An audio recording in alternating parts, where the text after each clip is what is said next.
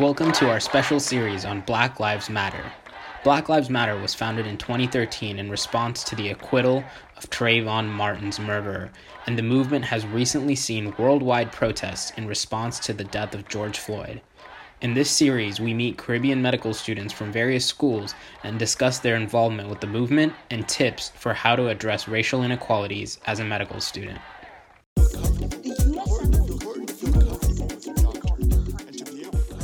Hello from the sunny beaches of St. Kitts and Nevis.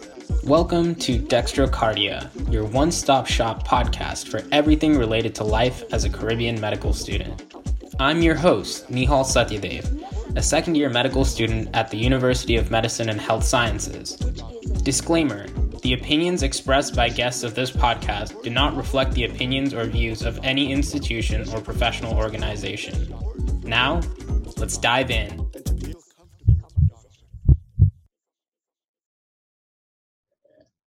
So, welcome to our first episode of our Black Lives Matter series, where uh, we are uh, talking with various Caribbean medical students and the work that they're doing to progress the movement.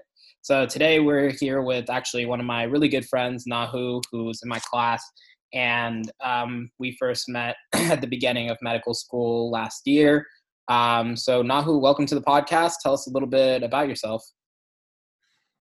Hey, Nihal. Uh, thanks for having me on. Uh, pleasure as always to be in speaking with you. Uh, but yeah, so a little bit background information on me. I was born in Boston, but grew up in Northern Virginia, just outside in the suburbs of DC. Uh, I tell people my school, uh, my high school was Hayfield Secondary, which uh, funny enough was in that movie Remember the Titans, which has something to do about racial integration of Virginia's public schools and how my school got their butt kicked by the Titans the first game. Uh, so yeah, I went to Virginia Tech for undergraduate, uh, got my degree in biochemistry, and I've worked in the ER for a couple years before finally going uh, to Caribbean school and meeting you. And here we are today. Uh, passions about me, I'd probably say would be running, uh, finance, um, and I'm a big fan of social studies. Very cool. Um, so, in regards to everything that's been uh, going on in the world right now, especially in regards to um, the Black Lives Matter movement. Um, would love to hear kind of when you first got involved with the movement and what what was the uh, inflection point at which you decided that it was time for you to uh, speak out. Well, uh, I just started um, really embracing the Black Lives Matter movement. This has been something that's been, I guess, building inside my head for since the first incident that we saw with uh, Trayvon Martin and George Zimmerman in 2013. And I think just it's been a rolling stone since that uh, moment.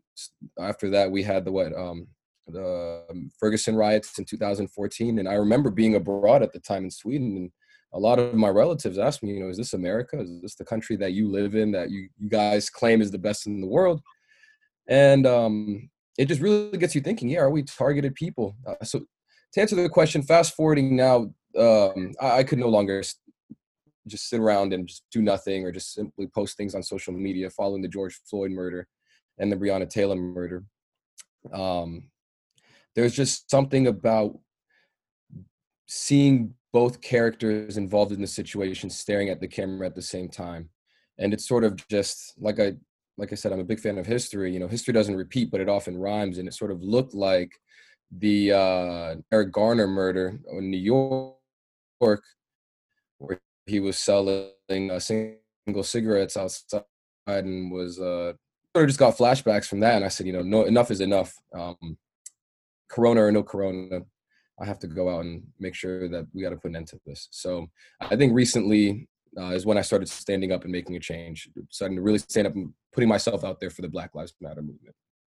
Um, so you alluded to a number of things, uh, especially in regards to your time in Sweden. Um, and I think one of the things we're seeing, especially right now, is that this is a very um, international movement. Um, so mm-hmm. how do you see the global impact that this movement um, will be making? Um, so this is racism is a, a, uh, worldwide phenomenon. I think it's colorism can be found in you know anywhere from the east starting with India, uh, even in America. Um, the Western powers are starting to come to terms or being forcefully come to terms to sort of look back in their past and sort of reflect on the atrocities and the, I guess, institutionalization of those prior times in our current society. And this is not only occurring in the US, but around the world, especially in France, where a lot of African and Arab uh, protesters are out there complaining against police brutality. So this is not just something US centered, uh, but as leaders of the West, we will lead the charge in this situation. So I am happy to see it, um, the Black Lives Matter movement, uh, become a global wide phenomenon. Now we just need to make sure that we can, in a sense, execute uh, and cash out those political chips. Yeah, so I think you allude perfectly to what I want to discuss next is kind of what specifically are you doing? Obviously, right now you're in medical school, you're taking classes, you have a full load of work. And so, what specifically are you doing outside of classes? Um, and how are you kind of balancing all of that with uh, with schoolwork as well? Um, schoolwork should always take priority, uh, but following the immediate death of George Floyd and the protests in DC, um, it actually became a secondary issue because, yes, I'm going to become a physician, but at the end of the day, I am a black man. And I felt the need to uh, express and show uh, my civil rights and demanding a change with protesting. Um, so that was one way uh, for me getting my voice heard, uh, going out there marching, uh, just as many others who have marched before me in the history of the United States, uh, going out in front of the White House, demanding change from our president, uh, marching down towards Capitol Hill, demanding change from Congress, uh, and even walking by the Lincoln Memorial and sort of just fermenting the same um, the same feeling and aura that was experienced what 60 years ago when Martin Luther King gave his famous "I Have a Dream" speech. Now, don't get me wrong, we didn't have hundreds of thousands, but there were thousands, you know, almost 10,000 people there. So uh, the, the fervor is there in the air. Um, I don't mean to get a bit too sidetracked on that, but the protesting was a big part of it. As outside of that, as a medical student, uh, just having opening Q and A discussions uh, with fellow future healthcare providers, um, sharing content amongst each other on ways to improve uh, racial bias or discrimination that we may have um, and making sure it's always an open channel. This is uh, something that didn't start before us and didn't end before us. So it's just a matter of continuing to remind people that um, and always showing some support for one another. Yeah no that's a really good point and i love that you're kind of speaking to uh, the fact that this isn't necessarily an isolated issue only in terms of police brutality, right? We do see major racial disparities in healthcare. So, what what do you kind of see as some of the biggest uh, disparities, uh, racial disparities in healthcare, uh, and you know, outside of you know conversation, uh, how do you think we should be thinking about them as medical students to uh, make sure that when we're physicians, we're better, uh, we're doing our part to address those? Sure. well, like I said earlier, I'd worked in the ER for a couple years as a medical scribe. So I, um, in a short, in short, uh, shadowed physicians around as they saw patients and sort of documented their electrical electronic charts. Um, and you notice just the simple things. There were a lot of studies that have come out in medicine that showed the way that pain is perceived amongst different groups of races, where Black Americans were seen to perceive to have higher levels of pain tolerance than white Americans and that thus would lead to a change in uh, medical prescription uh, decision making, like where opioids were prescribed a lot less for African Americans as compared to white Americans, which which is another story coincidentally led to, or uh, unfortunately led to the uh, opioid epidemic that we have right now in the United States. Um, back to that point, that's an example right there of racial disparity that we've seen. Um, and it's on us as future healthcare providers to sort of try and lead the way to change that. This is it the changes need to the systemic changes need to begin at the top. And as future physicians we will be at the top of the healthcare uh, pyramid. Uh, it starts with us. We need to start taking more classes. There needs to be an emphasis on uh, proper racial discrimination uh, identifiers uh, and ways to tackle those solutions. Classes for that continuing education courses that involve these things. Once we've once we become board certified physicians um, these are just the little things that uh, I do believe will uh, lend, uh, lead to powerful change. Yeah, so let's uh, discuss a little bit more in terms of education because I think that's really powerful, right? Ultimately, we can't um, address any of those uh, racial disparities unless we have a good understanding of what they are to begin with. So, uh, one of the things that I always hear is, and we do see in our curriculum, is there's so much to learn in medical school. Um, we're always trying to cram as much knowledge into as short of a period as possible. Um, mm-hmm. So, given that, when do you think is the opportune time um, to integrate uh, this sort of education? Um, and do you think it's something that is better handled at a school by school level or better handled um, on a more uh, systemic, um, you know, AAMC, uh, USMLE kind of level? Wow, that's a very great question, Nihal. Um, well, I'd probably have to say the um, the right way to go about it would be through the USMLE. In order to become a proper physician, you have to take certain exams, right? Step one, basic sciences. Step two, clinical skills, and then you know complete your boards following residency. But if we were to incorporate uh, questions or methods of um, imp- uh, minimizing that racial gap and disc- uh, discrepancy in our healthcare, um, if we can sort of find ways to sort of apply that and put them into our uh, sort of checklist exams, uh, I think that's a better way to do it than on a school by school basis where the curriculum may be skewed for one professor's viewpoint or someone else's. Maybe it depends on the demographics. But there's a uniform exam that we all take, which we do, um, and uh, changes were applied to there, I think that we'd see more bang for our buck that way. Yeah, I mean, I totally agree with you. I think um, you're absolutely right. Like, ultimately, uh, there's so much we have to digress through um, in terms of information. And the one thing that we're always trying to do as a back burner is let's focus on what's on the step. Let's focus on what's on step one. Let's focus on what will be like tested on step two CS because we mm-hmm. know those are the most important things. And as you said, if this is not something that we are tested on that is integrated as required curriculum, it to, at least to me, and you know maybe you agree with me, it kind of seems like we're almost saying this is not an important part of your medical education. Um, and so uh, I totally agree that in in that regard, the change definitely has to come from a systemic level. Um, and as you said, unless physicians across the board are uh, given access and required to go through this information, um, it's going to be a little bit harder to uh, make the change. Um, but there has been a lot of change, right, overall in the last, uh, even in the last few weeks. Um, so, what uh, what gives you the most hope in the progress that um, Black Lives Matter is making um, in the recent past, and um, what kind of changes are you uh, really hoping happen in the next year or so to come?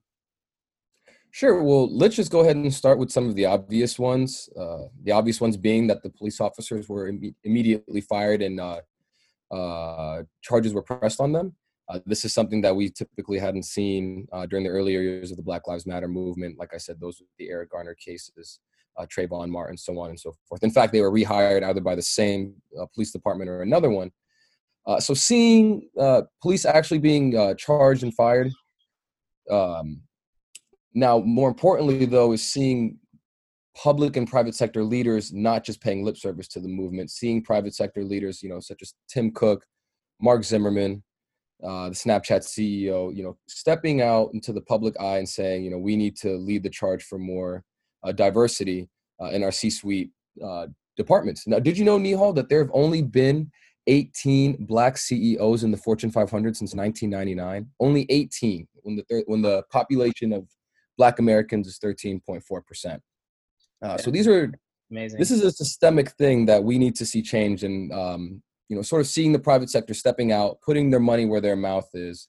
I, I believe will lead to some change. Now, on the public side of things, uh, this is where it gets stickier. Uh, as like I said, we are fighting institutionalized racism.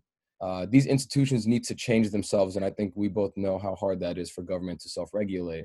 Uh, so I know Donald Trump had recently passed an executive order, but we'd like to see uh, some strict rule enforcement changes being made, and I know some headways being made with that. Uh, to, uh, Representative, excuse me, uh, Senator Tim Scott of South Carolina, uh, the only black Republican senator since the 1870s in the South, is leading the charge for that. Um, so I'm hoping to see some good changes on criminal justice reform.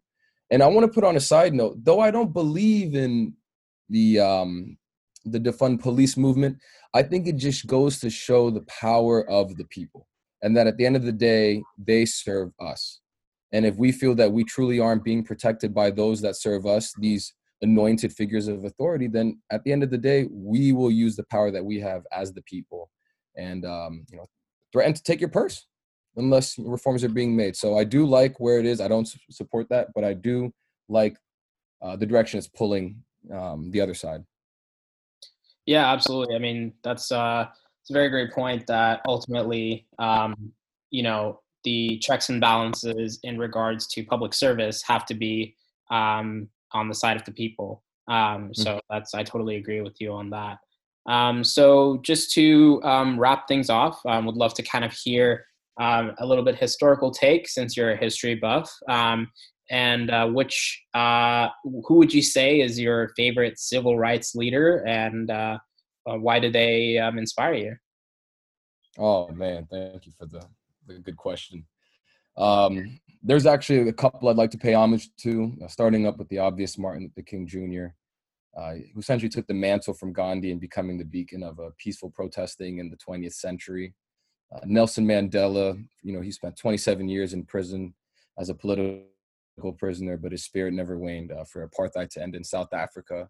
Uh, James Baldwin uh, was, I felt, a bit uh, uh, underrated. People didn't know about him as much as the others, but he was the poetic embodiment of the civil rights movement here in the 60s. And, you know, not only civil rights for Black Americans, but also civil rights for gays as well.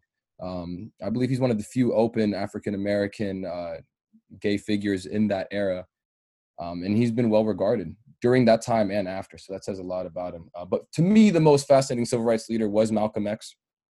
Um, I found it odd how he wasn't really taught too much in history books, uh, but it makes sense. You know, early on in his uh, career as a civil rights leader, he um, uh, he preached separation of black and whites uh, preached violence if need be. Uh, but that all changed once he went on his Hajj or his pilgrimage to Mecca, uh, where it sort of behooved Malcolm X to see, you know, people of all different ethnicities, different races, backgrounds, all treating each other as equals um, and brothers, uh, as fellow Muslim brothers. Uh, so that's what I appreciate his story the most because once he saw that there was the possibility of integration is the best way, he sort of came back and became a changed man. And um, you know, unfortunately, he paid the ultimate price for it. Yeah, that's true. I mean, some of the greatest leaders uh, do end up um, leading with their life. So, um, thank you so much for sharing that. Thank you for sharing your time here. Um, and uh, if anyone wants to contact uh, the podcast and has any recommendations for episodes or want to share the work that they're doing, uh, you can reach us at dextrocardia.podcast at gmail.com. Uh, thanks so much, Nahu. Yeah, thanks so much again, Nihal.